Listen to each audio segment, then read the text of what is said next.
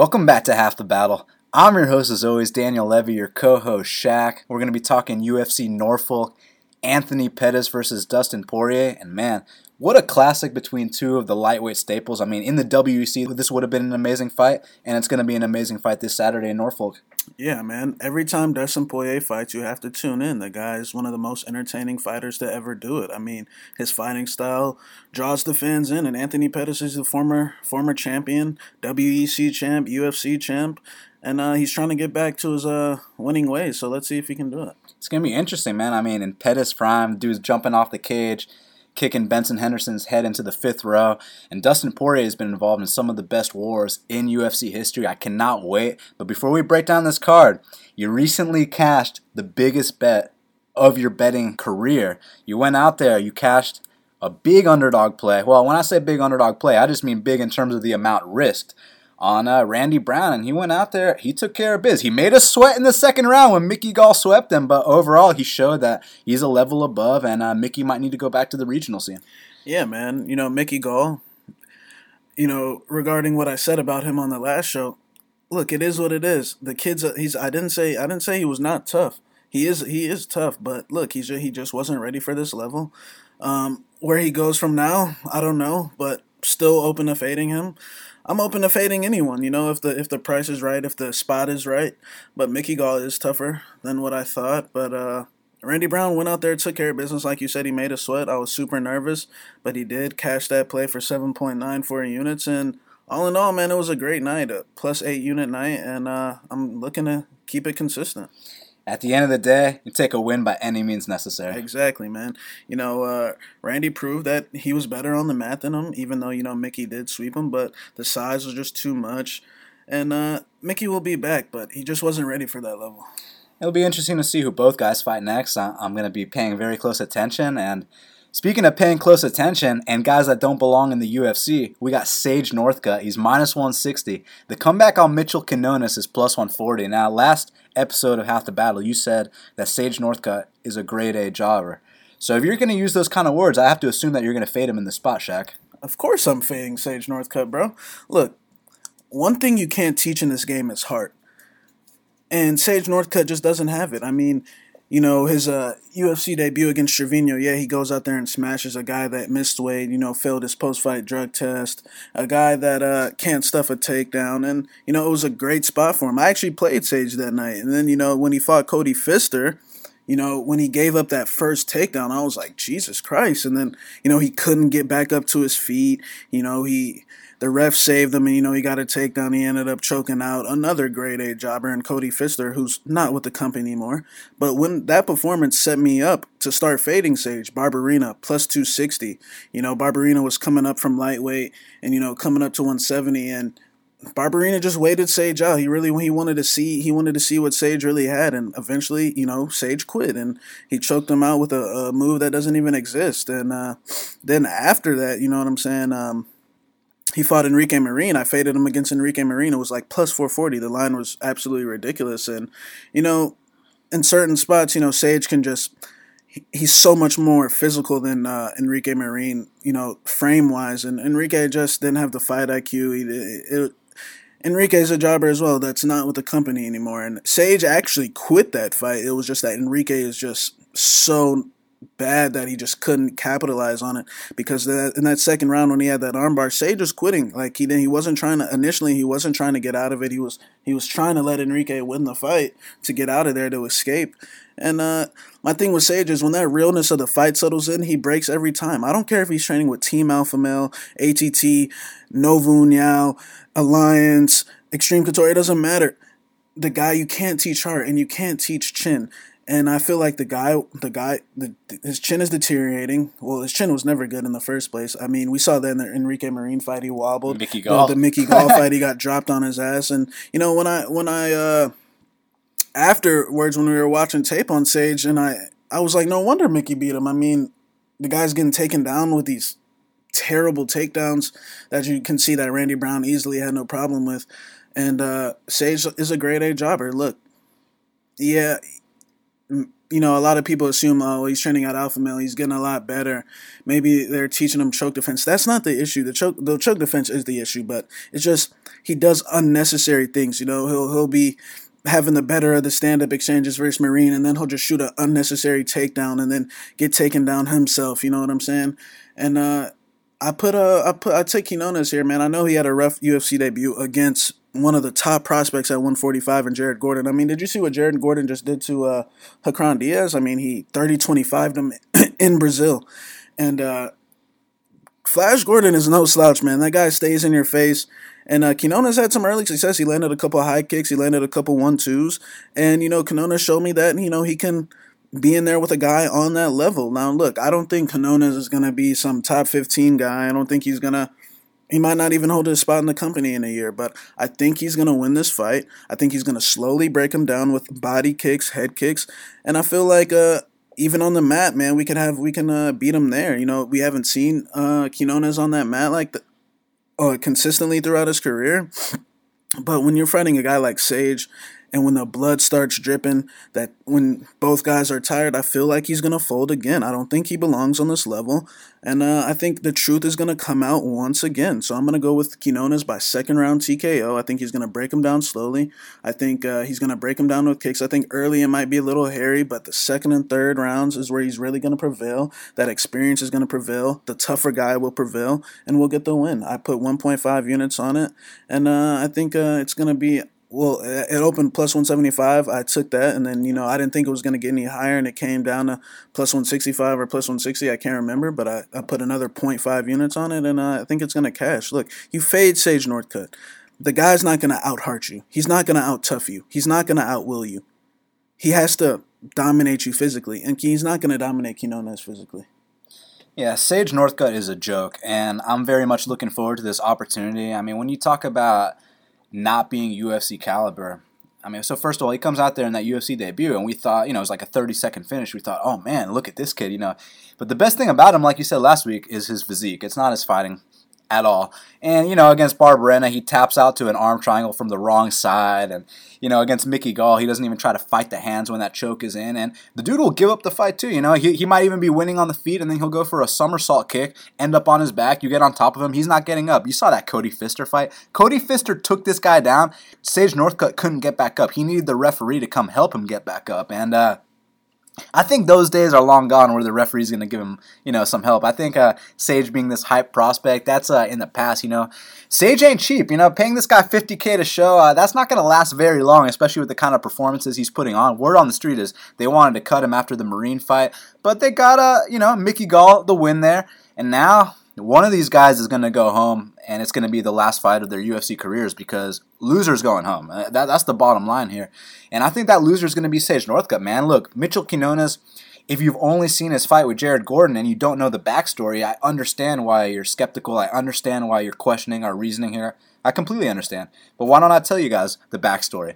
Mitchell Quinones weighed 180 pounds. He got the call on 3 weeks short notice to drop to 145 pounds against Jared Gordon. You know what I'm saying, man? You go from 180 to 145 in 3 weeks. He said after the first grappling exchange, he couldn't even feel his legs. And he didn't quit. You know what would have happened if Sage got on the mat one time with Jared Gordon? I mean, it would be game over. He'd be tapping out the shit that's not even locked in, which he is known for, which he's done more than once. And look, in this fight, he's going to get beat at his own game. You know, people are saying shit like, oh, well, if it doesn't hit the mat, Sage has got this, as if he's some great striker. He ain't a great striker at all. Firstly, he doesn't move his head off the center line. You saw Mickey fucking Gall drop him. This dude doesn't move his head at all. I mean, some of that shit I saw in that fight was amateur level, bro. Like, he was trying to play with Mickey, and it didn't work, man. I mean, the guy, like I said, is a grade-A jobber. He doesn't belong on this level, and I don't think he's going to get another UFC win. The truth comes out in that octagon, and he doesn't belong here. So, like I was saying, he doesn't move his head off the center line, and he also can't take a punch. He's very chinny. He doesn't have that kind of confidence in himself, and I think that Mitchell Quinones, he's actually quite a decent striker, man. I mean, he's got a Taekwondo background. He's been training since he was 5 years old. I know Sage has as well, but Quinones actually has heart. Quinones wasn't forced to fight, just put it that way, you know what I'm saying? And like I said, man, when the realness of that fight settles in, Sage will fold. And once the realness of the fight settles in here and he's getting blasted with body kicks, the occasional head kick, the 1-2s, then he'll find his way out.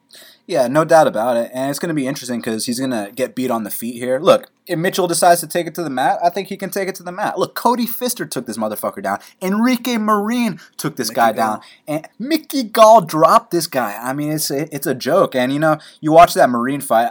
I challenge every single listener in Half the Battle to go back and rewatch that Marine fight. You need to be reminded what kind of caliber fighter this guy is. I mean, so, you know, a bunch of these guys in the NFC, you know, the local fights here would beat Sage Northcutt. Mark my words on that. But you watch that fight with Enrique Marine, and you see Sage Northcutt going for the takedowns, and from his own takedown attempts, he gets taken down. I'm like, the fuck is wrong with this guy, man? So he's not on this level. I think he's going to get exposed once again. And unfortunately, this is going to be the last time we get to fade him. If somehow he pulls off a win, which I highly doubt, we'll fade him the next fight as well. But in this spot specifically, I took 2 units at plus 175. Currently, it's plus 140. And I know the line dropped, you know, 35 cents. But the way I view it is you get plus money to fade Sage Northcutt. I mean, take that shit. I'm in. Yeah, so, you know, I'm in. 2 units, plus 175. Mitchell Quinones, I think he's going to go out here and make Sage Northcutt quit. I think he's going to break him in every area of the game. And this whole myth about Sage actually being a good striker is going to be debunked once again, as if it wasn't his last few fights. I mean, we already knew the deal, but he's going to show once again, once he eats a body kick, a head kick, that he don't want to be in there. And I don't care if he's training at Team Alpha Male. I mean, look, it's not a matter of choke defense because choke defense, look, you fight the hands, and if the choke is locked in, okay, you know, congrats to the person submitting me. And Quinones ain't trying to choke him. We'll put it that way. What happened with Sage was it was panic situations. Like, the shit's not even locked in, and he's tapping out already. What we want is if you're betting Quinones, you want this fight being a life and death fight. We want Sage tested. We want to see where his heart's at. We want to see where his mind's at. And I don't think his mind and heart can hold up. Either do I. So for that reason, 2 units, Mitchell Quinones, plus 175. Let's get it. Now, next up in the welterweight division, we got Sean Strickland. He's minus 245. The comeback on Court McGee is plus 205. Now, interestingly enough, you know, I know that Sean Strickland's the favorite. I favor him as well, Shaq. But, you know, Court McGee has a win over the current middleweight champ, Robert Whittaker. Yeah, Court McGee, you know, he is getting up there in age. He's getting up there in the amount of damage he's taken, the Ponzinibbio fight, the Dom Steele fight, and the Ben Saunders fight, which he is coming off of. And you know, but one thing about Court McGee, man, the cardio is never in question. The guy can push a tremendous pace. I mean, I remember his fight with Ryan LaFleur back in the day, and the pace that those two pushed were just incredible. I recommend everyone going back and watching that fight because the pace was just ridiculous. And Strickland, he's one of these guys that I like his game. I actually like, you know, Strickland against these type of fighters, you know, these shorter wrestlers that he can jab up, run away, you know, land the occasional 1-2, circle off, like how he did against Tom Breeze, how he weaseled the decision against Luke Barnett, how he knocked out Alex Garcia. I like him against these type of guys, and unfortunately the line's too steep, but, I mean, if it was flipped the other way, I'd definitely be taking a shot on Strickland, but that's not the case here. I think Court McGee's a tough guy. I think he's taken a lot of damage, but the reason why I wouldn't, you know, parlay Strickland or, you know, I don't want any part of it is just because Strickland's takedown D actually isn't the best. Tom Breeze took him down. Alex Garcia took him down 2 or 3 times. We just saw his last fight with Kamaru, you know what I'm saying? And his takedown D is actually a little questionable, but he works his way back up to his feet every single time. So, but I think he will pull out the win here. I actually see a possibility of it being a split decision, a close fight where you're screaming at your TV, come on, Sean, we need more, we need more, we need more. And but I think he will get past this one. I think the jab's just going to be too much. I see, you know, I'm busting up Court's face, busting up his nose, but I wouldn't be shocked if Court came out here and just outpaced them and outworked them. Yeah, the thing you got to be careful when you bet on Sean Strickland is that even if he's so much more skilled than you, he still fights close. Like, I remember when I bet on him against Breeze, and, you know, Breeze is a very skilled guy, don't get me wrong, but I was like, come on, Sean, like, more output, man, you know what I'm saying? And he came through, but, you know, in this spot, we need the same thing. Now, obviously, minus 245, I'm passing as well. Look, Court McGee's a tough guy, man. You know, one thing that separates him from someone like Sage Northcutt is that Court McGee's got heart for days. You know, he's been through shit in his life. He's overcome, you know, a drug overdose. He changed his life around. He won the Ultimate Fighter. He beat Robert Whittaker. You know, Court McGee, he had a great run, man. But all great runs do come to an end, Shaq. And I think the Santiago Ponzinibbio was kind of the start of, you know, it's not that Court McGee would have beat that guy in his prime. That's not what I'm trying to say, but it was that the way he got blasted. I mean, that was he might have still lost to Santiago in his prime, but he might have at least lasted the 3-round distance. But here, he got blasted in the first. And since that point, man, he just hasn't looked as good in my opinion. You know, the Dominic Steele fight, the Ben Saunders fight, he slowed down a step. Look, the guy's got cardio for all 3 rounds. Make no mistake about that. So if Sean Strickland doesn't put him away, expect Court McGee to be in there for the duration of the fight. That being said, I do think that sharp jab of Strickland is going to be a big weapon. I do think he's going to pop the head back of Court McGee. I think he's going to run away with his decision here. Now, it could get close at times, but he could also come out here and finish Court McGee. There's going to be a time, just like the Santiago fight, where Court McGee just can't take the shots like he used to, and he starts going down to guys that normally wouldn't knock him out. And I think that Sean Strickland could knock him out, just like he knocked out Alex Garcia. We're going to have to see what happens, and it's going to be good. I got Sean Strickland for the victory. Now, I hear you got an opinion on this one, man, because we got Tatiana Suarez. She's minus 255, Shaq. The comeback on Viviane Pereira is plus 215. Now, this is the second week in a row where a 4-0 fighter is favored over the much more experienced, well-rounded fighter. Yeah, and, you know, Tatiana Suarez has got a lot of hype, man. And, yeah, Tatiana, you know, coming off that Ultimate Fighter win, she's also coming off an ACL surgery, and she hasn't fought in about since 2 years, since the night Claudia and Joanna had that rematch. Since the night Neto BJJ knocked out Holbrook, you know what I'm saying? So it's been a long time since she's been in that cage. And, you know, Viviane's one of these well-rounded Brazilian girls with that traditional Brazilian game, the stalking game, good takedown defense. And I hear Tatiana's a world-class wrestler. She was actually ranked number 1 in the U.S. for like a long time, and then, you know, she faced some adversity outside of the cage. And I think she has a good mindset. I think she's a typical wrestler. You know what I'm saying? Strong-willed. But I think this is a bad matchup for her. And I did take that shot on Viviane at plus 215 because I'm getting 4-0 versus 13-0. Way more experience. Been way more active since her Ultimate Fighter win, and has faced more adversity inside the cage. Viviane's been in another chick's home country and won a split decision. That shows me a lot right there, when you can win a split in another girl's home country. And then she comes out there in her second UFC fight and actually puts a bludgeoning on Jamie Moyle, who I put on the same level as Tatiana. I know Tatiana's a good wrestler, but look, here's the thing with Tatiana. 4-0, and, you know, on the Ultimate Fighter, the caliber of chick she was fighting, man, it's laughable in my opinion. You know what I'm saying? Her fight against Chelsea Bailey, her fight to get into the house, she you know, was struggling to get takedowns at times, and in the stand-up exchanges, I mean, she's just super green in the stand-up exchanges. She's very hittable. All she has is a lead kick, and the lead kick really ain't shit. Viviane's one of these Brazilian bruisers. She reminds me a lot of Ketlin Vieira in terms of styles. You know, that stalking style. Big punches, and, you know, just solid everywhere. The second, you know, someone shoots on her, she's pushing you off like it. You know, the time that she did get taken down against Valerie, you know, she got a kick caught, which can't happen here because she will get taken down if that happens. But I think Tatiana's going to have some ring rust here. I think she's going to shoot from too far out. I've seen her shoot from too far out a lot of times. And these chicks, sometimes they sprawl the initial attempt, but their games are just not developed to the point where they can keep going. And I think Viviane's game is way more developed. I don't understand the line here. We're getting 13-0 versus 4-0. And generally, I don't like betting undefeated fighters, but I'm going to take the fighter that's faced more adversity in the cage, the fighter that's been more active in the cage, the fighter with the way better striking, and the fighter that I think can stuff the takedowns and make her look bad, and that can make her pay for missing these takedown attempts. I'm interested to see Tatiana's cardio. I think, of course, she's a world championship level wrestler, so, I mean, the cardio should be fine. But when you're in that cage and, you know, punches are being exchanged, and you're really having to work for these takedowns, this is going to be the first time where she really has to work for a takedown. It ain't going to be where she just grabs a single against Bobby Cooper and gets it. That's not going to happen here. She's going to really have to put it together to win this fight. I got Viviane winning a 29-28 decision on 2 cards and a 30-27, and I think she's going to get the job done here. I think she's the more experienced fighter, the stronger fighter, the way better striker, and I think we're going to bust her up on the feet, bro.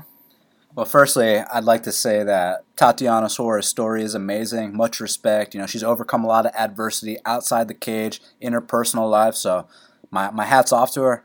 But as far as inside the cage, we don't let any of that shit affect how we bet on fights, and she's simply too inexperienced for Viviane Pereira, in my opinion. Now, if she goes out here and grinds out Viviane Pereira, hey, hats off, much respect. You were able to utilize your wrestling against a much more experienced fighter. I don't see that happening here. You know, with Viviane Pereira, it's interesting because she's got kind of like that, like you said, that traditional Brazilian style, like Renan Barão, like Jose Aldo. And, you know, in the male divisions, that shit don't work anymore because the male fighting has evolved way past that point. But in women's MMA, they're still in the Stone Ages, bro. So, you know, that well-rounded style that she brings to the table, that's enough to beat these chicks because they're not on that level. You know, Tatiana Suarez is on the Ronda Rousey level where she's a specialist. She only has one thing going for her, just the wrestling. No striking. You know, the jiu-jitsu is just, it's a product of the wrestling. It's not like she's a jiu-jitsu specialist. It's just she's so strong that she's able to choke these chicks out. But in this spot specifically, look, Viviane, like I said, she brings that Renan Barão, Jose Aldo game. She's very short. She's stocky, throws leg kicks, uses her jab. She can stuff takedowns, and she's okay weaseling out decisions. I love that quality in a fighter. She kind of reminds me of my girl Danielle Taylor, not in the sense that she moves around a lot, but in the sense that she knows how to win that close decision. That's a quality I love betting on, and she's way more experienced than Tatiana Suarez. A lot of those takedown attempts that Tatiana was getting on these chicks, man, shit was ugly. And it's kind of embarrassing that these girls weren't able to stuff that. I mean, you know, they'd try to do a somewhat of a sprawl, but they wouldn't swim in for underhooks, and it was just kind of a joke. And it's like, we know Viviane knows how to defend this. This is going to be the biggest step up in competition that Tatiana's ever faced. And if she's able to overcome that, much respect. I personally don't think she will. I think the 2-year layoff, the knee surgery, the fact that she's not well-rounded at all is going to be a problem for her here. I think she's going to struggle to get takedowns. I think she's going to get picked apart on the feet and lose a decision. So I as well took the plus 215. I put 2 units on it, and I'm hoping that Viviane does what I think she's going to do and piece this girl up and show her that, hey, you need to have a well-rounded skill set in the UFC. This ain't, like I said, the chicks are still in the Stone Ages, but as you saw with Ronda Rousey, she only got away with that shit for so long, man. I mean, even the fights that she was winning, you go back, you watch that Beth fight, yeah, I get that it was a 20-second knockout, but watch those exchanges. That shit was ugly, man, and that's what Tatiana's on, man. You know what I'm saying? Yeah, you know what I'm saying? I feel like she's a little more patient than Rousey, but like I said, man, when you actually, Viviane's faced adversity in that cage. She's really had to work for things, really had to eke out wins. And Tatiana, I mean, basically what she does is grab singles and she gets them. And, you know, these chicks aren't developed enough to, you know, get the underhooks and sprawl. And actually, you know, she just dominates chicks in the tie-ups. And that's not going to happen here with a stocky chick like Viviane who's training hard. You know, Viviane, if you check out her Instagram, man, she's ready to fight. Let's just put it that way. And I mean, she's in tremendous shape, and she's gonna come ready. You know, this is her first time in the States, and I think she's gonna open a lot of eyes, man. I feel like Tatiana might take her down once, but I feel like Viviane's that chick that can, you know, like I said, like Ketlin Vieira, that can get back up to her feet and make her pay, especially when for the first time in Tatiana's career, when she actually gets a chick that can sprawl on her, that can push her off when she shoots, and when she realizes, like, oh shit, I'm going to actually have to stand up and win this fight. And I don't think she will. Yeah, and we mentioned it's a step up in competition, but we didn't mention how big of a step up in competition. She went from fighting a girl that's 1-2 in Bobby Cooper to fighting someone that's 13-0. And now we don't cap fights based on records, you know, because that don't mean shit. But in this spot specifically with women's MMA, because it's so undeveloped, it counts for a lot, man. And like you said, she has the experience of going into someone else's country, beating the former number one contender of that division, man. And that's way more experience than Tatiana has. And also, she knows how to push down on the head. She knows how to pull the leg out. She knows how to wall walk. She knows how to do the things that the ladies that have been fighting Tatiana up to this point have failed to do. I mean, the level of competition Tatiana was fighting on tough was amateur level. Was a joke. And now she's going to step up. And if she can rise to the occasion, much respect. But I'm a gambling man first. And I'm going to take the plus 215 on Viviane Pereira. Now, next up in the lightweight division, we got Clay the Carpenter Guida. He's minus 120, and the comeback on Joe Lozano is plus 100. Now, on paper, I feel like this one's easy to call, but fights never play out, you know, how they look on paper. And what this seems to me is that either Joe Lozano's going to go out here and stop him in the first round, or Joe Lozano's going to exert a lot of energy in that first round, gas out, and get grinded out the last two. We know who's got the better cardio here. Guida's got the better cardio, But Lozano can put dudes away in that first. If he doesn't, though, historically, and this is, you know, not just recent days, all the way back to, you know, his early days. If you can get past that first round with Lozano, it's not the fact that Lozano has, you know, a questionable heart or anything like that. I don't think that's the case. It's just that he puts so much effort in trying to finish you in that first round that he has nothing left the last two. So my question here, Shaq, is he going to put Guida away in the first round, or is he going to gas out and get grinded, get hugged? Man, I'm going to go with Guida in this one, man. You know, Guida, you know, his last fight with Eric Koch, I thought Koch was going to, you know, left body kick him, left high. And I thought it was going to be an easy fight for Koch to get back on, to get another win. But Guida went out there and showed that that training at Team Alpha Male has slightly been paying off. You know, the Ortega fight, he looked better than he has in a while, even though we know what happened in that one. But he did show a little bit of improvement with his boxing. And, you know, like we said with Lozano, I mean, we're talking about a guy that goes so hard in round one. He reminds me a lot of Benil Dariush, goes so hard in round one. And then the next two and the next two rounds, I mean, hands down, chin up, huffing and puffing.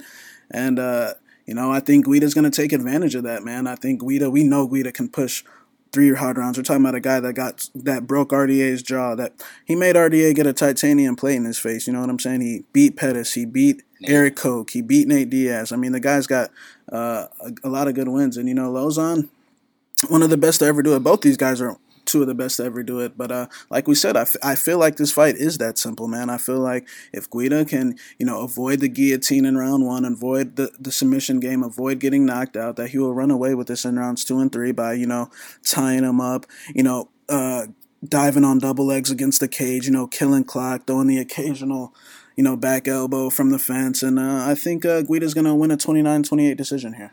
Yeah, I can totally see that as well. And just to be a contrarian, I'm going to go with Lozano by first-round stoppage here. Look, if he doesn't get that first-round stoppage, we know what's going to happen. Clay Guida's going to hump his leg. The crowd's going to boo. It's going to be boring as fuck. He's going to grind out Joe Lozano.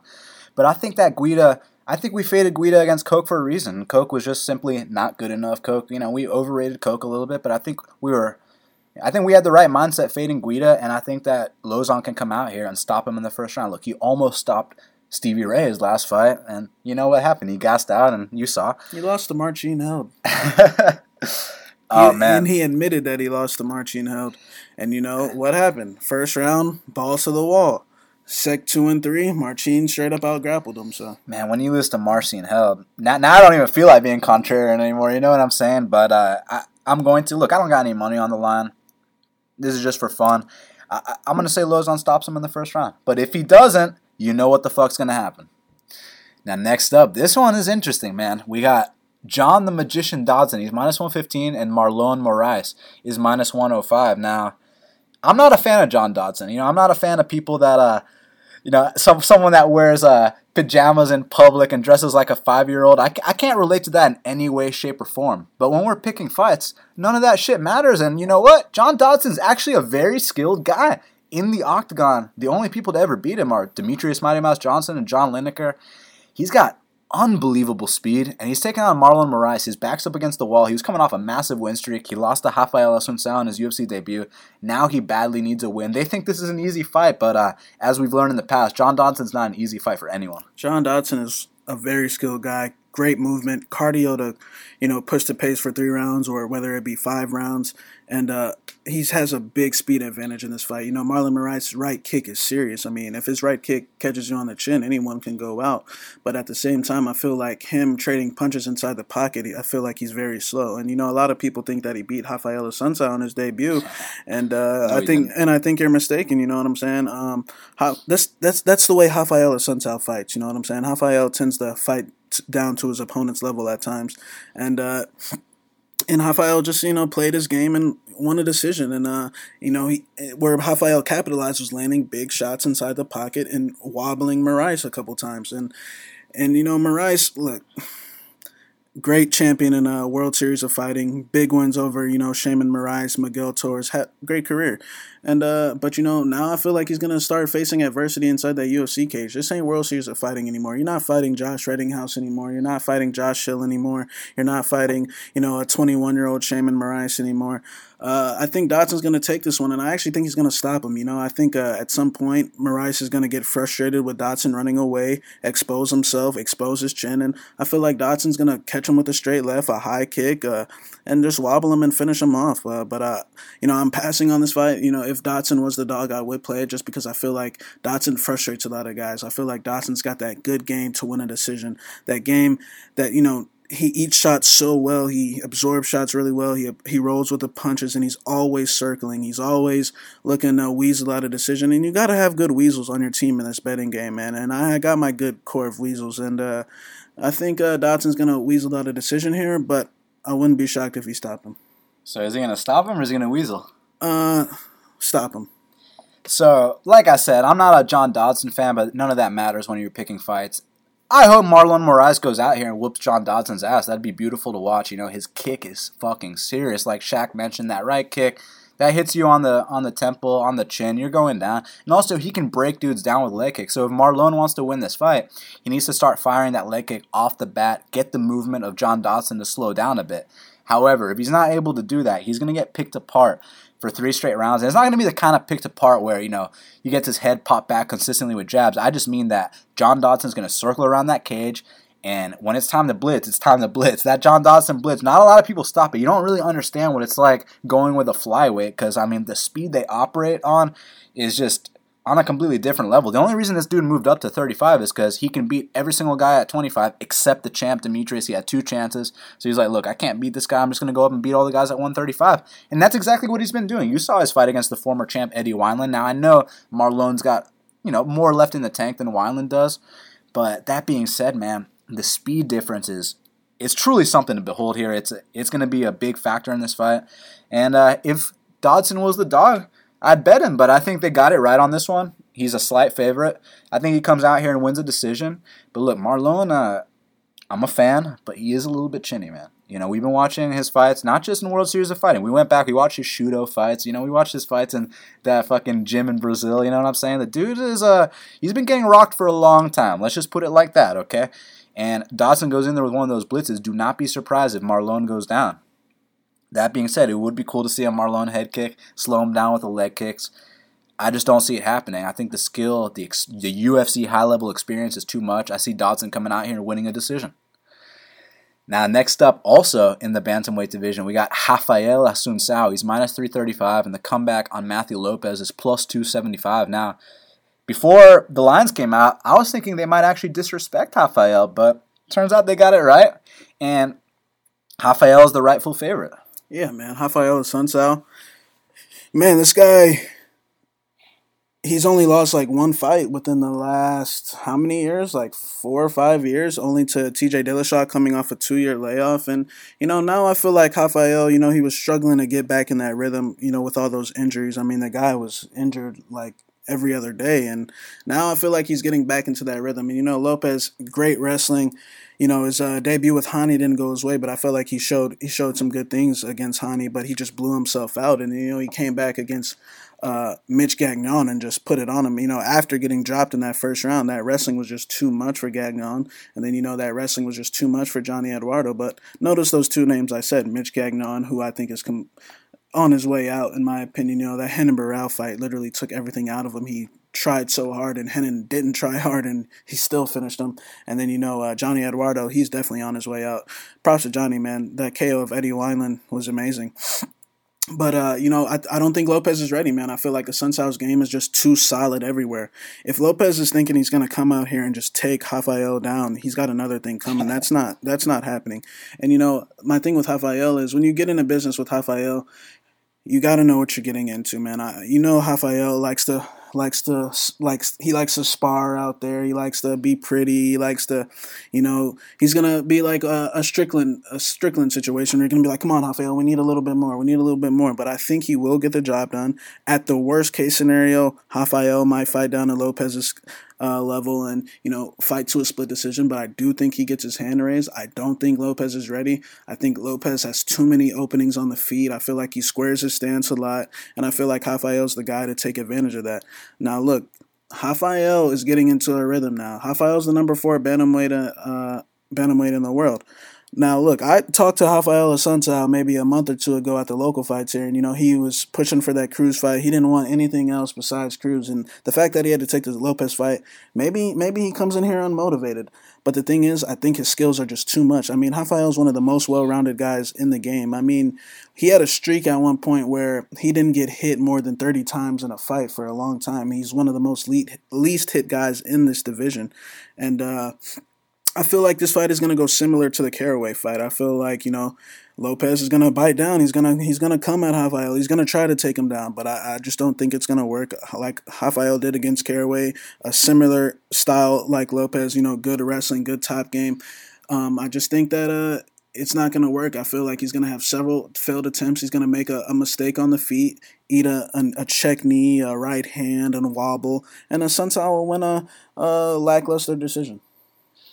You know, I think people often forget Rafael Assunção's resume. I mean, this is one of the most underrated guys at 135 pounds. Wins over the current champ, TJ Dillashaw. Wins over Pedro Munoz, Brian Caraway, Marlon Moraes, Johnny Eduardo. I mean, the guy's resume is truly unbelievable. And it's not just the names on paper. It's the way he fights, too. Now, I know for the casual eye, the casual fan, you know, you might think it's kind of boring or whatever. But for guys that really know what they're watching, I mean, this guy is truly one of the most skilled in that division.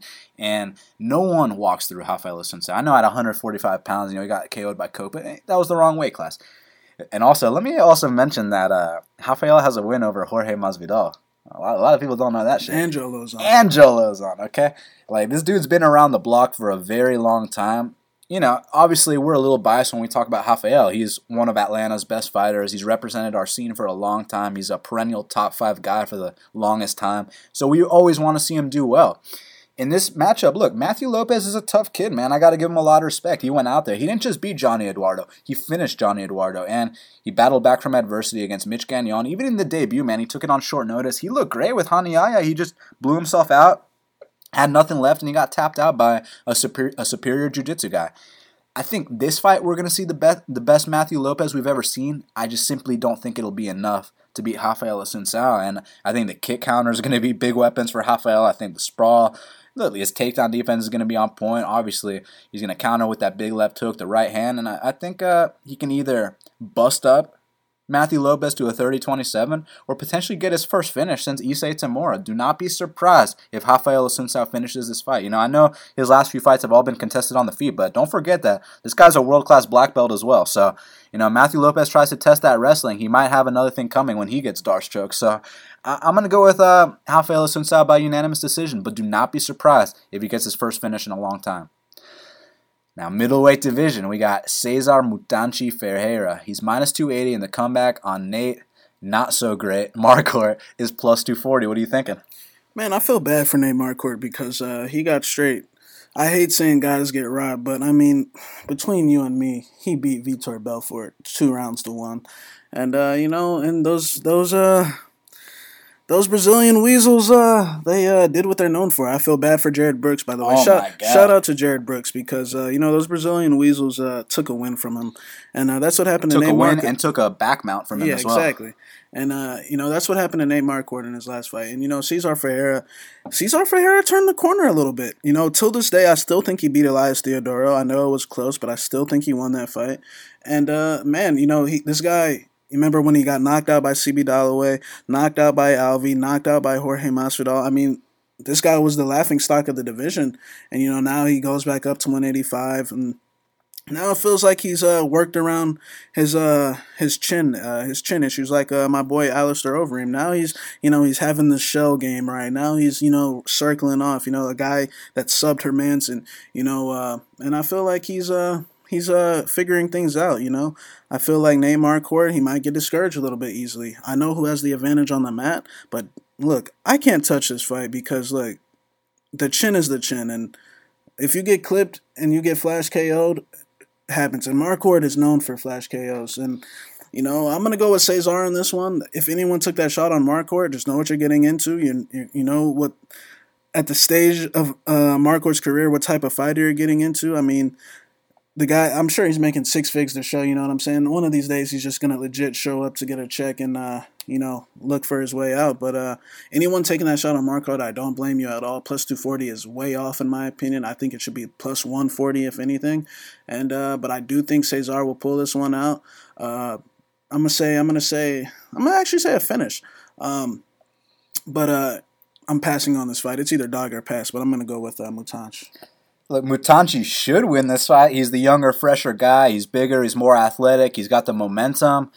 But I think a lot of people forgot that the dude's chin is it's not there. You know, just because he worked around it against a couple jobbers his last few fights doesn't mean that that problem has been fixed, because you know the deal with the chin. It never recovers, man. And with Marquardt, I know he's losing decisions to Sam Alvey. I know he's looking the worst he's ever looked in his career. You remember the quit job against Kelvin, which, you know, Kelvin's the better fighter, but you saw that shit, right? But look, man, the long-term battle is going to be won by Cesar Mutanchi, but I actually think that Marquardt can come out here and catch him. I really do. I think he can come out here and remind people that, look, Mutanchi isn't this contender that you guys think he is just because he won a couple fights. He still has that terrible chin. He's still the guy that got launched halfway across the octagon by Sam Alvey. And I think Marquardt can remind people with that big overhand right in the spot. And it's just, you got to be careful, because there is a speed difference. There is an athleticism difference. There is a size difference. There is a confidence difference. And all those factors do belong to Cesar Mutanchi. That's why I said he'd win the long-term battle. But I think he's going to get caught in this one, man. I think it's going to remind people that, oh, yeah, this dude is chinny as fuck, and we shouldn't be getting invested in him, and, you know, we shouldn't be getting into business with him. But also, you shouldn't be getting into business with Nate Marquardt, because, I mean, that dude, he's on the way out completely. The only thing he's got is a puncher's chance, but a puncher's chance goes a long way with the chin of Mutanchi. I remember the night the RDA Cerrone 2 card, I mean, I parlayed, I had CB, back in my jobber days, I had CB Dalloway in about 3-4 parlays, because, you know, Marquardt was coming off the Kelvin fight, which was just, you know, his corner wanted to throw in the towel because he got beat, got his face beat in so much, and I'm thinking, you know, Dalloway's just going to touch him with one punch and it's going to be over, and look, Dalloway rocked him in the first round, and then guess what? Second round, Dalloway comes in charging, and Nate puts him out on his ass. Then the Tandon-McCrory fight. That finish was disgusting. I mean, he KO'd Tandon stiff, and don't be surprised if that happens here. Yeah, and also, a lot of people forget that Marquardt... Power never leaves. That's true, but Marquardt, he's a legit black belt. He's a black belt under Master Ricardo Mergel, and if people don't know who that is, you know, former knuckle-up instructor.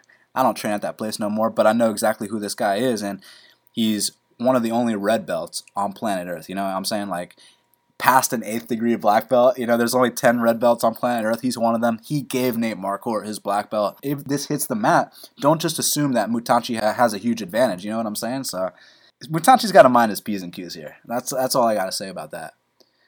Here we go. Heavyweight division.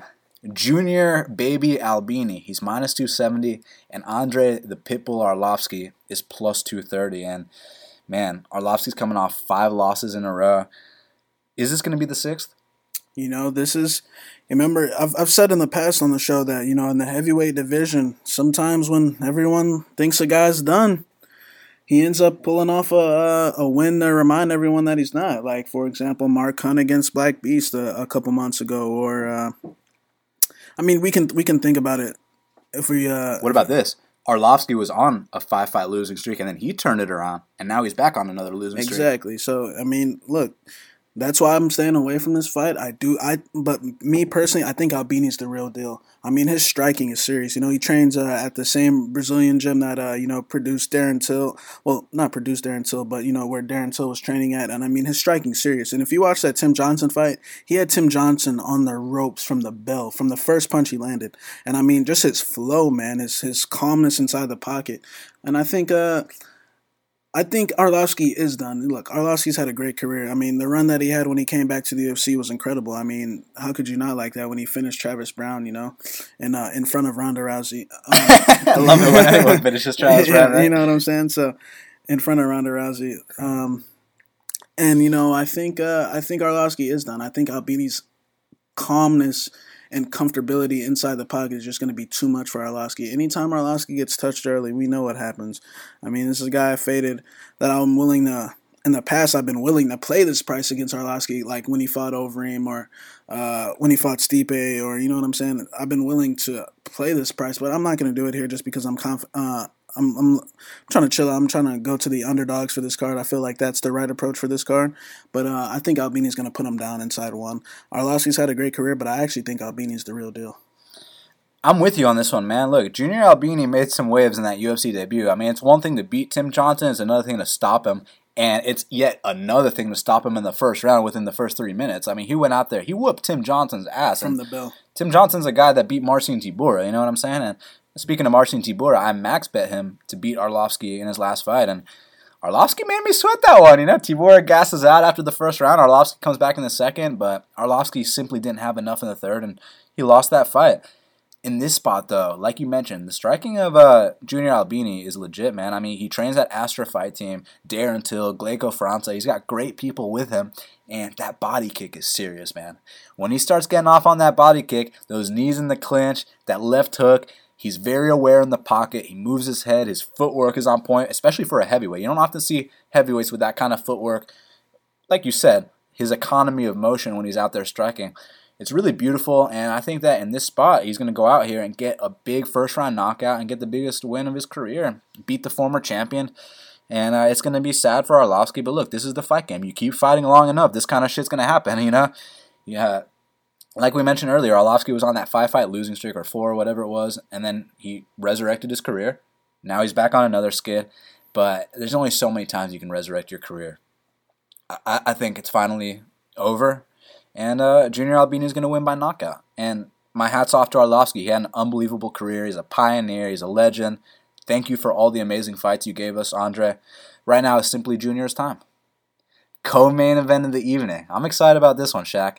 Matt the Immortal Brown. He's minus 360. The comeback on Diego the Nightmare Sanchez is plus 300. Now, I favor Matt Brown. I don't know if I favor him minus 360, but, you know, I do like Matt Brown in this spot. What are you thinking?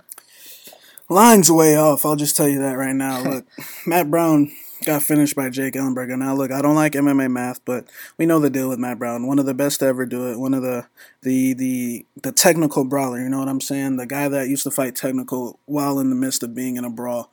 And, you know, man, minus 360 is just off to me because, look, the guy's lost, what, 5 of his last 6 or... Maybe even six of seven. I don't know the exact number, but you know Diego Sanchez is also on his way out. You know, getting knocked out by Iaquinta, getting finished by Lozano, but he beat Marcin Held, and that's a huge win. And you know, and he's coming up to 170. Matt's got a big size advantage for one, but you know, at this stage in Matt's career, you know, allegedly it's his farewell fight, but I've heard him say that maybe it's not. And I'll tell you right now, it needs to be. And you know. Look, Matt Brown should win this fight. But the thing is, I don't know the state of his mindset right now. I know it's his farewell fight. I would assume that he wants to come out here, put on a great finish for the fans in his farewell fight. But the thing is, look, when you get hit in that body, we don't know what's going to happen. If you're laying that price on Matt Brown, Diego Sanchez does throw a body kick. You know what I'm saying? And, you know, he ate the body kicks fine against Cerrone. But, look, he's eaten... History shows that long-term, you hitting this guy in the body, he will take knees, he will not find his way out, but his body will shut off. And, you know, I think he does have a big size advantage. I think he should bust Diego up inside the clinch. I mean, Diego's on his way out. Look, at one point, Diego had lost, if we're being honest, had lost like 6 in a row, you know what I'm saying? And but look, this is a fight I want no part of. I'm going to sit back and enjoy it. I'm hoping Matt Brown comes out here and gets the finish, but I don't understand why everyone's just parlaying Matt Brown. I mean, knowing this guy's history. But look, he should come out here and get the win. But do not be shocked if Diego puts him away. Look, Matt Brown's one of my all-time favorite fighters. Obviously, I'm not laying a minus 360 price, so I'm not going to give too much technical analysis. I just want to be a fan on this one, man. I mean, Matt Brown's farewell fight. He's taking on the original Ultimate Fighter, Diego Sanchez. It's going to be a lot of fun while it lasts. You know, with Diego, man, I'm surprised he's lasted this long. Like I said, the original Ultimate Fighter. He won season 1 of the Ultimate Fighter, dude. You know what I'm saying? Like, geez, he's been around the game a long fucking time. And, you know, he's moving up a weight class again. You know, he's been at 170 many times. You remember when he fought Martin Kampmann, that was a bullshit decision, but it was an incredible fight. You remember when he fought Paulo Thiago. So he's had success. You remember when he fought Jake Ellenberg. He's had success at 170, but now he's coming back here, and it's more of a, I don't want to say desperation or anything like that, because the dude could fight at 55 if he really wanted to, but it's more of like, you know, he doesn't want to cut the weight anymore. He's had enough. He had a great run. Diego Sant, both of these guys, in my book, are UFC Hall of Famers, and much respect to both of them. Like you said, the size advantage of Matt Brown is a big thing. And I know historically he's been weak to the body, but that last fight against Cerrone, they were blasting each other in the body over and over because they're both notoriously weak there, and they ate it fine. It was just, you know, finally a head kick put him down. But up until that point, man, he dropped Cerrone. He almost got him in a triangle. He took down Cerrone. He was, him and Cerrone had an honest knock. Just put it that way. And I'm not convinced that Diego Sanchez is as durable as he once was. Neither guy is, if we're being honest, but I still think that Matt Brown has slightly more. I think the size is going to be a big factor. And in the clinch, he's going to rip elbows. He's going to rip knees. I think he's going to put Diego down in one. Obviously, you got to be careful. Diego's a vet. Diego throws that body kick. Diego knows how to win bullshit decisions. But you don't often see Matt Brown go out there and lose split decisions. You know what I mean? When Matt Brown loses, he gets submitted or he gets body kicked. And I don't see that happening here. I see Matt Brown putting on a blitz, putting on an epic performance in his farewell fight, and stopping the legend Diego Sanchez. So Matt Brown for a victory, and I hope he walks away with his hand raised. Main event of the evening, Anthony Showtime Pettis. He's minus 125. The comeback on Dustin the Diamond Poirier is plus 105. Two legends of the sport. They're going to throw down. What do you think is going to happen? Man, this is a fight, like we said earlier, would have been a classic in the WEC. And, you know, when Poirier got signed to the WEC, I'm pretty sure Pettis was probably already champion or right on the verge of being champion. So Pettis has been in this game for a long time. And, you know, Pettis, you know, that Gilbert Melendez fight, UFC 181, I believe it was. Look, the performance wasn't that great. I know I feel like Gil was just, we should have seen Gil was on his way out a long time ago. And, you know, Pettis got the job done. But then, you know, I predicted that he would lose to Rafael Dos Anjos, and he got beat in a way that was just so demoralizing. When you get beat on the feet, you get beat in the wrestling, you get completely dominated from bell to bell. And I feel like he's never been able to really recover. That doesn't mean the guy can't strike. I mean, he's still a great striker. He's still got amazing kicks. But I feel like ever since then, you know, after the Rafael fight, he fought Eddie Alvarez, and the same issues. He couldn't get his back off the fence. Eddie was actually boxing him up at times. It's not like Eddie got, like, outstruck or anything, you know what I'm saying? Yeah, Showtime landed a few kicks, but same issues, no involvement in his game. Then, you know, he goes out there and Edson, which I also bet on Edson, and Edson, if him and Edson get into a kicking contest 10 out of 10 times, Edson's going to win. And I feel like that was just a bad matchup for him, so I'll excuse him from that. But then, you know, he drops to 145 against Charles Oliveira, and I mean, my God. I mean, I know the weight cut might have been the main issue here, but look, some of the exchanges on the feet, I mean, they were trading real sloppy, and Pettis had his hands down a lot, chin up in the air, but, you know, he could always rely on that body kick because Charles Oliveira is another guy that's weak to the body, so that could always bail him out of trouble. But look, his jiu-jitsu was on point. He choked out one of the best jiu-jitsu players in the division, but unfortunately, that jiu-jitsu player gets choked out a lot, you know what I'm saying? And, you know, then he goes against Holloway, and, I mean, gets broken down in another demoralizing way where, you know, that finish was just disgusting. And Pettis had to take a seat, man. You know, when guys take that seat in the cage, like how Martin Kampmann did against Condit, Marty took a seat twice, wow. And then, but you know what I'm saying? Yeah, you know, that seat, when you take that seat, man, it's an alarming thing, you know. But then he comes back up to 55 and fights Jim Miller. Now, look, Jim Miller's one of the best to ever do it, the most wins in lightweight history. But look, Jim Miller's on his way out. He just told his corner the other day that he doesn't have it anymore. And, you know, I feel like that was a fight where Showtime just felt confident, you know, that he could just style on Jim, and Jim would feel it. Jim would feel the shots, and that Jim's a little, you know, getting up there in age, and that he could style on Jim. Now, look, my thing with Dustin Poirier is, anytime Dustin Poirier hits someone, they get rocked. They feel it. They, name one guy. I mean, the guy knocked out McGregor's tooth. I know McGregor knocked him out, but he did knock out his tooth. Anytime this guy puts his fist on your face, you get rocked. You feel it, and you go circling off. And I feel like, you know, in the past, yes, Dustin has been successful to getting rocked. Yes, of course, back in his days at featherweight, he used to get rocked in every single fight, just about. But look, now since he's back up at 55, look, I know he got knocked out by Michael Johnson. Michael Johnson has some of the best wins at 155, and Michael Johnson's back was against the wall that fight. And I'll tell you right now, Showtime ain't throwing big counter hooks like that inside the pocket. And, I think that Dustin is more susceptible to guys that have, big power punches that could catch him and hurt him. But Pettis doesn't have that. Pettis is a kicker. Pettis likes to, throw soft hands to set up the big kicks. And I don't even think his kick's the same anymore. I feel like Pettis is on the decline. Look, people, are just assuming that Dustin's going to get knocked out here and, this and that he's chinny. Okay, yeah, so what, he's chinny. Everyone's chinny. You know what I'm saying? But the thing is, I think this is actually a very good fight for Dustin. I feel like the sloppy trading inside the pocket is actually going to be a good thing for Dustin because Pettis keeps his hand out, keeps his hands out like John Jones a little bit, like hands out here. And, in tight, Dustin's an animal in tight, bro. The 1-2's in tight like he did against his teammate Eric Koch and then come back up with the right hook. I feel like it's going to be a big weapon here, and not to mention that we can take him down. Dustin does have to be aware of Anthony Pettis. Anthony Pettis' guard. His guard is disgusting. He's still got, good stuff off his back. But I think this is going to be the first time in Pettis' career where he might truly get flatlined here, where he might truly get knocked out, because that performance that Dustin had against Eddie Alvarez, initially I was under the speculation that Dustin might have found his way out of that fight, but then when I rewatched it, that was the best performance of Dustin Poirier's career. That first round, that was the most calm I've ever seen him. Generally, Dustin Poirier gets carried away right off the bat. Dustin Poirier starts biting down. He wants to slug right away, and it's like, oh, God, Dustin, easy. And, that fight, he actually blocked the shots. He had his guard up. He was blocking Eddie Alvarez's head kicks, rolling with the punches, and he looked amazing. He was using that body kick, and then that counter left hand he landed in that second round was just absolutely disgusting. That delayed reaction of Eddie when he tried to move and he wobbled was just beautiful. And look, the heart of Eddie Alvarez cannot be mentioned. A lot of other guys, he cannot be questioned. The heart of Eddie Alvarez is just insane, and, a lot of guys would have went down to that. I have no doubt in my mind.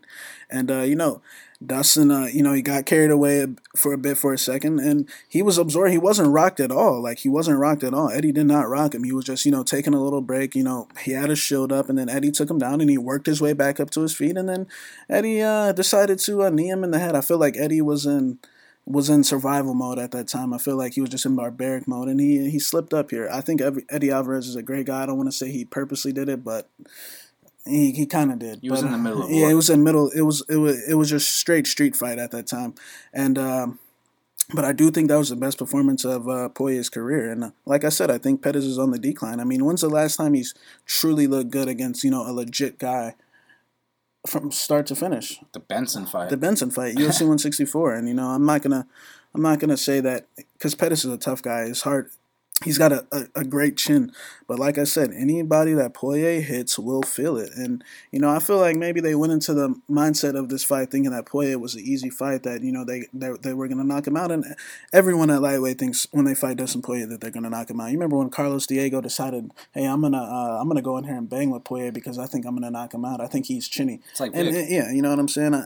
And I don't think Dustin's chinny at all. I feel like he just gets carried away a bit, and he likes to trade sloppy, and that's just the type of fighter he is. He's always going to be that fighter. But I feel like his last fight was the best I ever seen him by far, man. I feel like that was the performance of his career, and hopefully we get past Pettis. I did put 2 units on Poirier, plus 105, 2 to win, 2.1. And I think he's going to get the job here. I think he's going to stalk Pettis. I think he wants this more than Pettis. I think he's been training harder than Pettis. I'm willing to say that right now. I feel like he wants this more. And I feel like Pettis is talking in past tense, when I was champion, when I used to be champion. I'm trying to get back to when I was champion.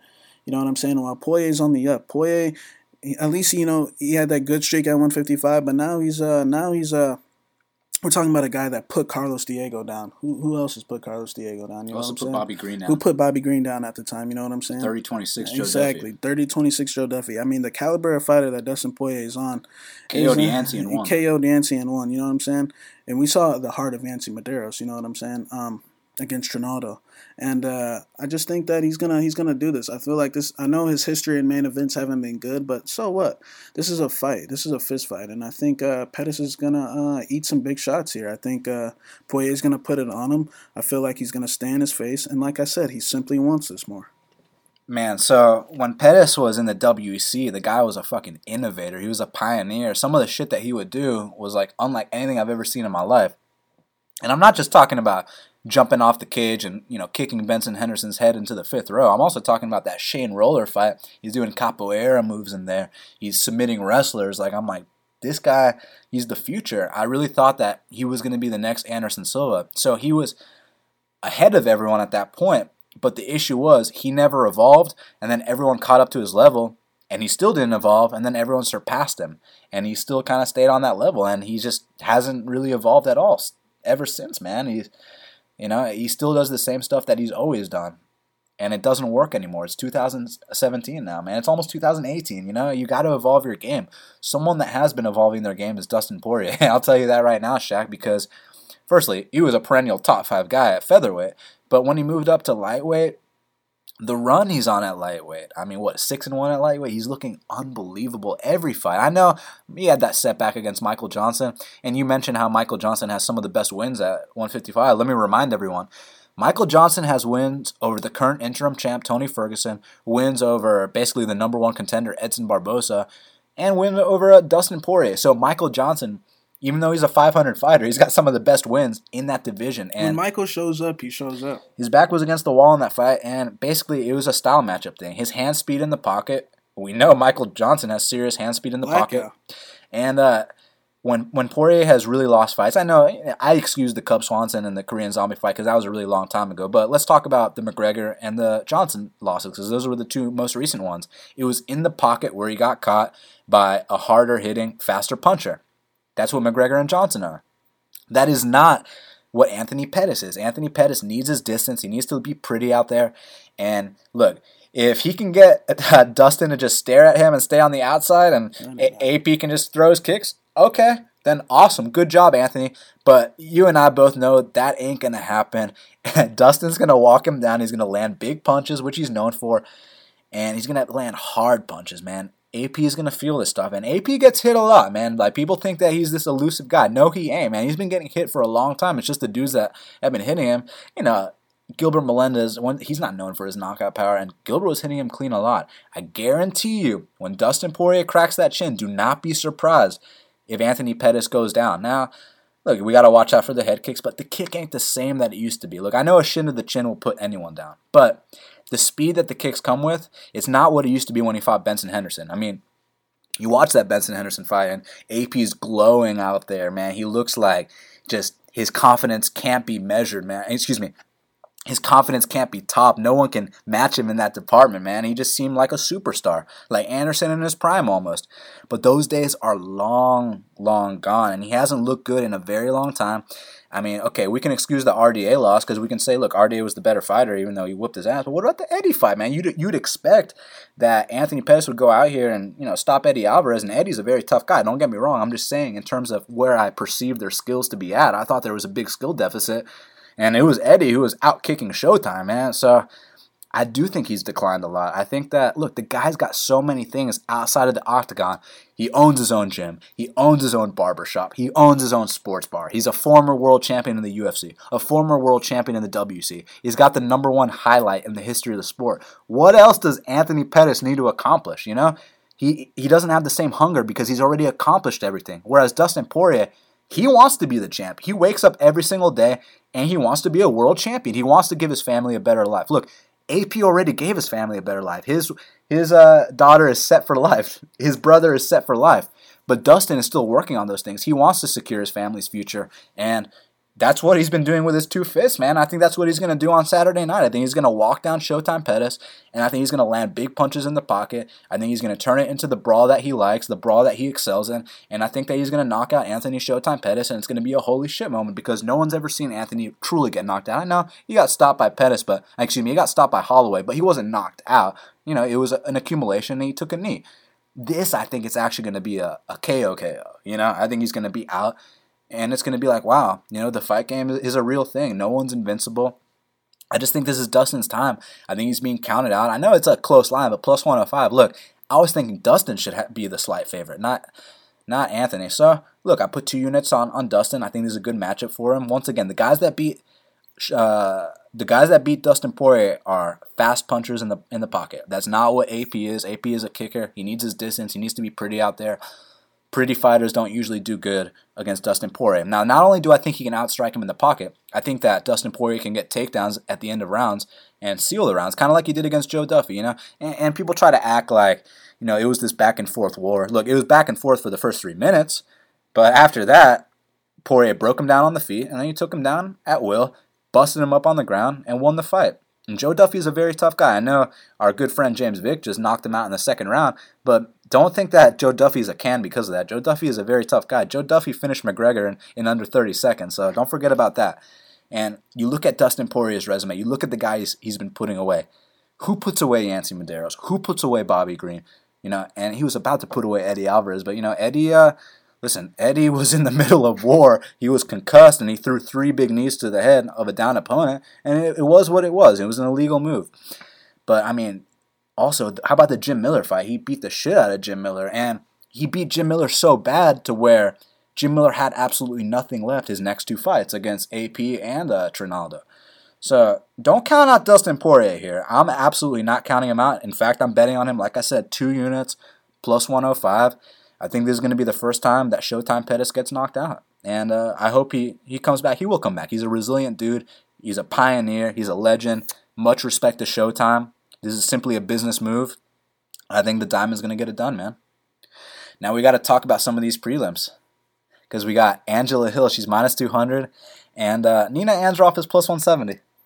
Yeah, you know, I feel like Hill's progressively getting better. I mean, to where her game was at one point, you know, this is a chick that in her second pro fight, she's in there with Carla Esparza, and, you know, she gets a win off the against that chick Emily Kagan, but then they feed her right back up to the wolves. She's got to go in there with Tisha Torres, who's one of a top 5 chick at 115, and then in there with the champion, Rose Namajunas. I mean, the chick got fed straight to the wolves, and, you know, she goes to Invicta, starts finishing chicks. She actually beat Livia Souza, who's one of the top prospects at 115, and she, you know, straight up outstruck her, straight up point fight, beautiful point fighting, and, you know, circled off. Yes, she did get taken down, but, I mean, bro, every time she gets taken down now, she's working her way back up to her feet. And, you know, then she comes back to the UFC and they tell her, well, you got to fight Andrade. And, you know, I'm sure she's thinking, like, Jesus Christ, like, can I catch a fucking break here? Like, I fought Tisha Torres, Rose Namajunas, Carla Esparza, and Andrade. And it's like, you know what I'm saying? So, but then, you know, she gets that fight against on a chick that's on her level against Yoder, and she completely dominates her. And people are under the assumption that Yoder took her down 3 times. First of all, there were like half takedowns. Like Hill would immediately get back up to her feet and reverse her and get in in Yoder's guard.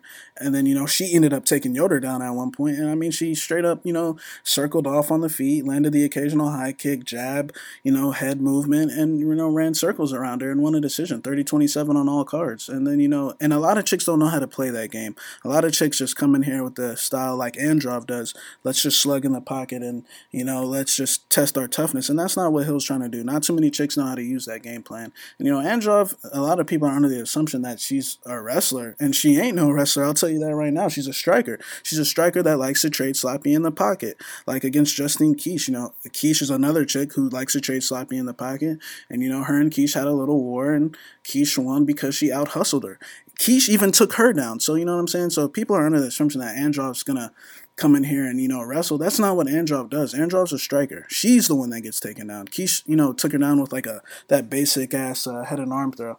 And, you know, I think Hill's going to do the same. I think Hill's going to point fight here. I think she's going to be circling on the outside, landing the more effective shots, making Androv get frustrated. You know, I'm assuming Androv's going to, after the fight, going to be like, oh, Angela Hill ran away from me. She didn't want to fight me. And, yeah, exactly. You know what I'm saying? Where she's going to win the 30-27 on 2 cards and a 129-28. And, you know, I'm looking for that right spot to bet Hill. You know, if it came down a little bit, maybe I'd consider it. But I feel like Hill's actually going to be a player at 150. Not in the title picture, but I feel like she's going to beat a lot of chicks. So we can both agree Nina Anzroff's not the most technical. She's more of a brawler, right? She's a brawler. Okay, let me ask you a question. Who's a better brawler, Jessica Andrade or Nina Anzroff? Andrade. Exactly. And Angela Hill, even though she got 30-27, she held her own in that fight. Hey, I'll tell you right now, Hill did better than Claudia Gadelha. She did better than Calderwood. She did better than Panay. She did better than...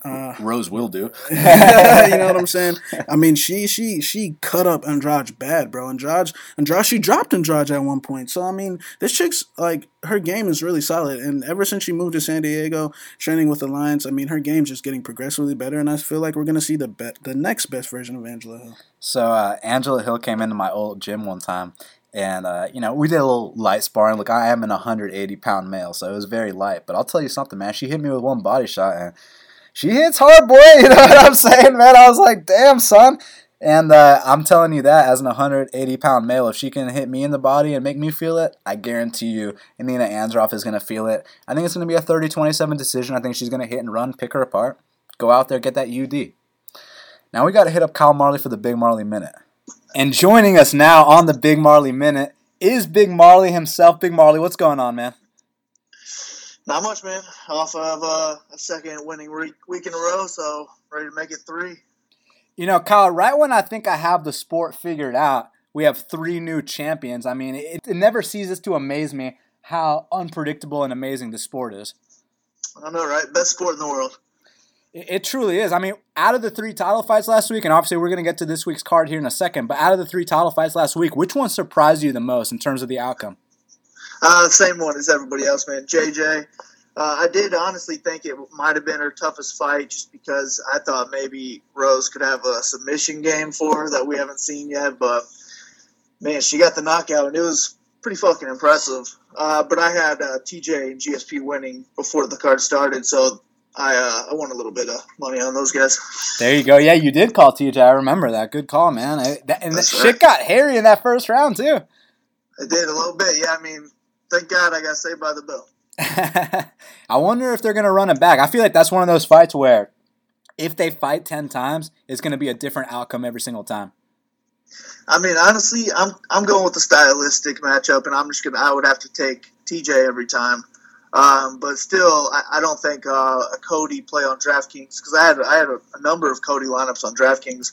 I don't think those were bad plays because, like we saw, I mean, it could have been a first-round finish with all the points because he would have had all the strikes in the first round plus the knockdown and first-round finish if it did happen. So, I mean, it was still a good play. I'm just taking that wrestling, and I like TJ stand-up, so I would have to take it every time. But, yeah, man, I wouldn't mind seeing a rematch. I mean, look, the knockout didn't surprise me. It's just how it happened. In the pocket, the one place where I thought Cody would have a definitive advantage. And TJ showed that, you know, no one's invincible in this sport, man. That's right. So, dude, this week we got an interesting card, man. And, you know, Cesar Ferreira is taking on Nate Marquardt. And it's interesting because it's one of these situations where, look, Cesar Mutanchi, he's been putting it all together and he's getting a lot of takedowns. He's found a way to work around his chin, kind of like Alistair Overeem did, just except Mutanchi's more grappling-oriented. But with Marquardt, he always has this performance once every couple of years where he comes out and he absolutely starches someone. And we know Mutanchi doesn't have the best chin in the world. I see the winner of this fight being a high point scorer. The question is, who's going to win this fight? I'm going with Cesar to win the fight. But I do think if Marquardt has a shot to win against anybody, I mean, Cesar would be a good one to get that knockout on. And Marquardt's only 7,100 in DraftKings, so if he can get that first-round knockout, he is going to just kill his value. I just don't see it happening. I'm going to go with Ferreira in this one. The problem is he's 9,100 on DraftKings, and him paying off value will be 91 points, and that might be tough to get. I don't know if how many takedowns is he going to get, you know, going against a submission artist as well. So this could be a low-scoring Cesar fight, so I might fade it altogether, but I would not hate a Marquardt GPP punt at all. I have to assume a lot of people are going to have Junior Albini in their lineups. I mean, look, Arlovski's coming off 5 losses in a row. Albini just knocked out Tim Johnson, which no one's done in the UFC as of now. So on paper, we're all thinking Albini is going to come out here and knock him out. Are you on board, or are you playing contrarian here? I mean, I'd probably rather go contrarian just because I'm an Arlovski fan.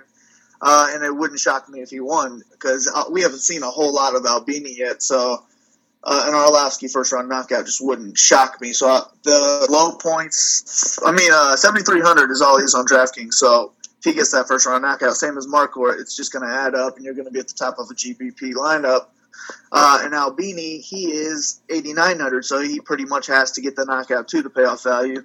So, again, I would rather just go on the pump play on this one as well. However, I don't think you can just fade Albini because he does have a good shot at the knockout. So if I'm making 10 lineups, I want some of both of these guys. So Matt Brown's taking on Diego Sanchez. I mean, they're both at the tail ends of their careers, but these are two of the most exciting fighters in UFC history. When Matt Brown wins a fight, it's usually really violent, man, and I would assume he scores a lot of points because he finishes guys. The thing is, it's been a long time since he's finished anyone, and Diego's known for his durability, but at the same time, you know, he has finally been getting stopped, you know, in recent fights, which never happened early on in his career. But as you know, the fight game, you know, there's only so long you can fight like Diego Sanchez does. So that being said, man, are you thinking Matt Brown's going to come out here and put him away, or do you think the body kick's going to be a big weapon for Diego? Yeah, I think Matt Brown is definitely a play here. He always scores high when he wins. It's always over 90 points. He just throws so many strikes where it's going to add up, and you're going to get a good score. So I think he's definitely the play here. He's just the highest-priced fighter on DraftKings, so I think he's probably going to have to score the most points on the card, really, for him to win you a GPP lineup, but I don't think that's out of reach. I think he could do it.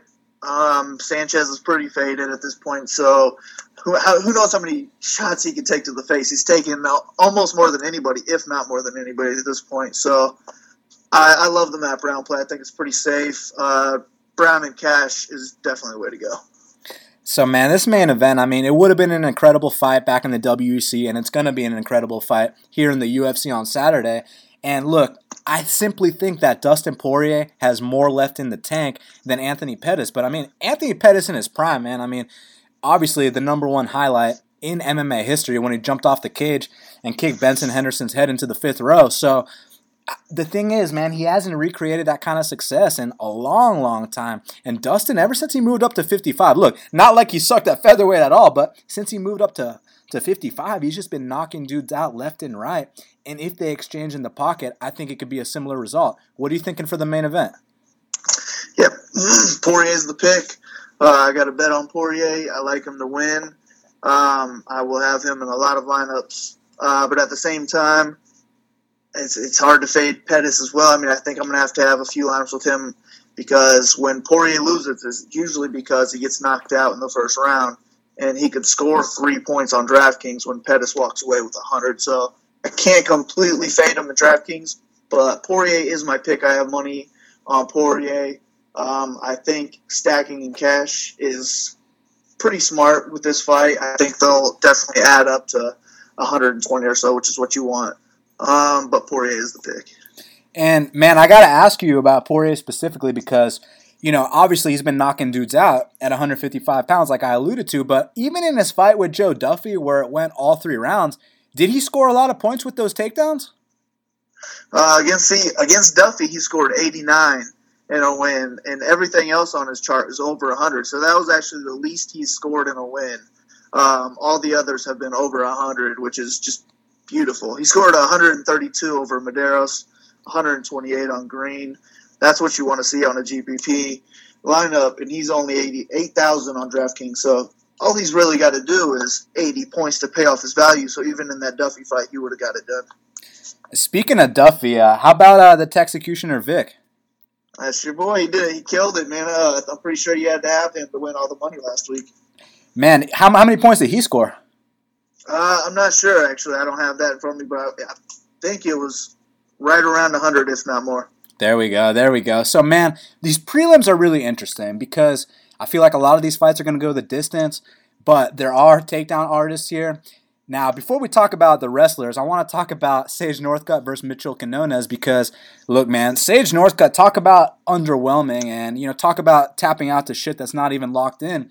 And I know Mitchell Quinones got his ass absolutely handed to him against Jared Gordon, and I know Jared Gordon set, you know, somewhat of a DraftKings record when he fought him, but there's a backstory, and I heard that Mitchell Quinones was 180 pounds. He got the call on 3 weeks' notice, and he had to cut to 145 pounds. And he said he couldn't even feel his legs after the first grappling exchange. I went back, I watched his regional scene fights, and look, it's not like he's spectacular, but I think he's got enough to beat someone who I don't really consider a real fighter, and I'm picking him as an underdog pick. What do you think? I think if you're picking him as an underdog pick, he's a great play to have in your DraftKings lineup as well because he's only 7,700. And if he wins, I don't know why he wouldn't pay that off, because is it going to be a decision? I mean, is Northcutt going to quit on him? Who knows? But I think I would just prefer to fade that fight. I just don't know exactly what's going to happen. I don't really want to take many guesses, so I'd rather fade it and look elsewhere. But at the same time, Northcutt, I do think, would be the one going for the takedowns. So, I don't know. I just feel like his name alone will get too much attention, and his ownership will be too high for there to be too much value on him. So, I would just rather fade this fight and hope it's a boring decision, and hopefully you win your bet. So, Guida's fighting Lozano. I mean, two legends of the lightweight division, and it's interesting because I see this fight playing out two different ways. Either Lozano's going to come out here and stop him in the first round, or he's going to try his hardest to stop him in the first round, gas out, lose the next two rounds. We know Guida can go all day, and we know that Lozano, it's not that he has shitty cardio, it's just that he expends so much energy trying to get you out of there in that first round that he's got nothing left in the second and third. And it's not just something that's been, happening recently. This has been happening throughout his whole career. So, I'm trying to nail it down to, is he going to stop Guida, or is Guida going to grind him in the last two? What do you think? It's another one, man. I'd rather just fade this fight completely because I have no idea what's going to happen in this one. I mean, we've seen these guys so much over the years, so you would think we would have a really good edge on this one, but I got nothing, man. This is just such a close matchup, I think. But if I had to make a pick, I'm going with Lozano just because he does have 100-point potential. Guida never scores 100 points, so I would rather just go with the higher ceiling and go with Lozano. But if you're making one lineup, I think you have to fade this fight. Now, I got to ask you if you're fading this fight between Dodson and Marlon Moraes, because, look, I think Dodson's got a serious speed advantage, but the issue is when he wins these fights, man, he usually runs around the ring, runs around the cage, he does nothing, and then he does one little blitz, and he scores points like that, and, I mean, and then he wins the round because you can't land on him. He's so fast. I have to assume he's not a big point scorer, right? Yeah, correct. He's not the worst point scorer, but lately he hasn't been the best, that's for sure. His last win was over Wineland, and he only scored 54 points, and that's just not good. You don't want that on your team. But his win before that was over Gambarian, and that's 108 points. So, he can score. He does have a ceiling. So I don't think I'm going to fade this fight. I don't know exactly which way I'm going to go. I am leaning towards Dodson as the winner. But I don't hate Moraes either, so I think I would rather have a little bit of each rather than fade this fight, and I also think it will be a low-owned fight. So if they do score high, I think that'll benefit me having a little bit of both. So this fight between Tatiana Suarez and Viviane Pereira, it's interesting because from a betting perspective, I actually like the dog, man. I'll tell you why. I feel like she's more well-rounded, and she's a lot more experienced also. And if she can keep the fight standing, I think she'll pick her apart. That being said, I don't think she's going to score a lot of points. I think if anyone's going to score a lot of points in this fight, it's going to be Tatiana because, she is a bit of a, I don't want to say a takedown machine, but look, she's a wrestler. And the thing is, man, her last fight, she fought a 1-2 opponent, and now she's taking on a 13-0 opponent. It's a big step up in competition, but if she wins this fight, you know exactly how it's going to go down. She's going to be getting takedowns, maybe even a submission. Yeah, I think Tatiana is the DraftKings play. I think she's the only DraftKings play, honestly. As you said, I think if you're going to try and make any money on Pereira, just bet it, because she's 7,000 on DraftKings. So if she wins, she's got to get more than 70 points. And if she's on her back at all, it's going to be really hard to get 70 points. So I'm fading her completely. I guarantee I won't have a single lineup with her. But I am interested in Tatiana just for those takedowns. If she's going to win, that's how it's going to be. It's going to be takedown city. Unless the other chick doesn't get up, then she's probably going to finish her. But, ideally she gets a takedown. The other chick keeps getting up, and we get more and more takedowns. That's what you want at a price of $9,200 on DraftKings. So she's going to have to get a lot of takedowns or an early finish to pay it off. But I think I will definitely have some Tatiana lineups. It's just, are you going to get her, or are you going to get Matt Brown in your lineups? I think you're going to have to come down to that decision. Personally, I like Matt Brown, but, that's just me. You know what I'm saying? I think he's... Yeah, I don't hate it either. Yeah, exactly. But, dude, listen...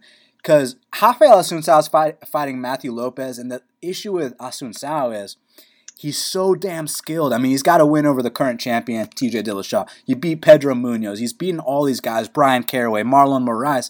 But he always fights to the level of his competition. And he's known for going to close split decisions. I have to assume he's not a high point scorer. And with Lopez, I mean, the kid's a bit of a finisher, but this is such a big step up in competition. Are we fading this fight? No, I don't think I'm fading it. I do think you fade a sunset because he's right there in the middle of Brown and Tatiana. So you're going to go with Brown or Tatiana. So you're not going to get a sunset, especially with the points he's scoring.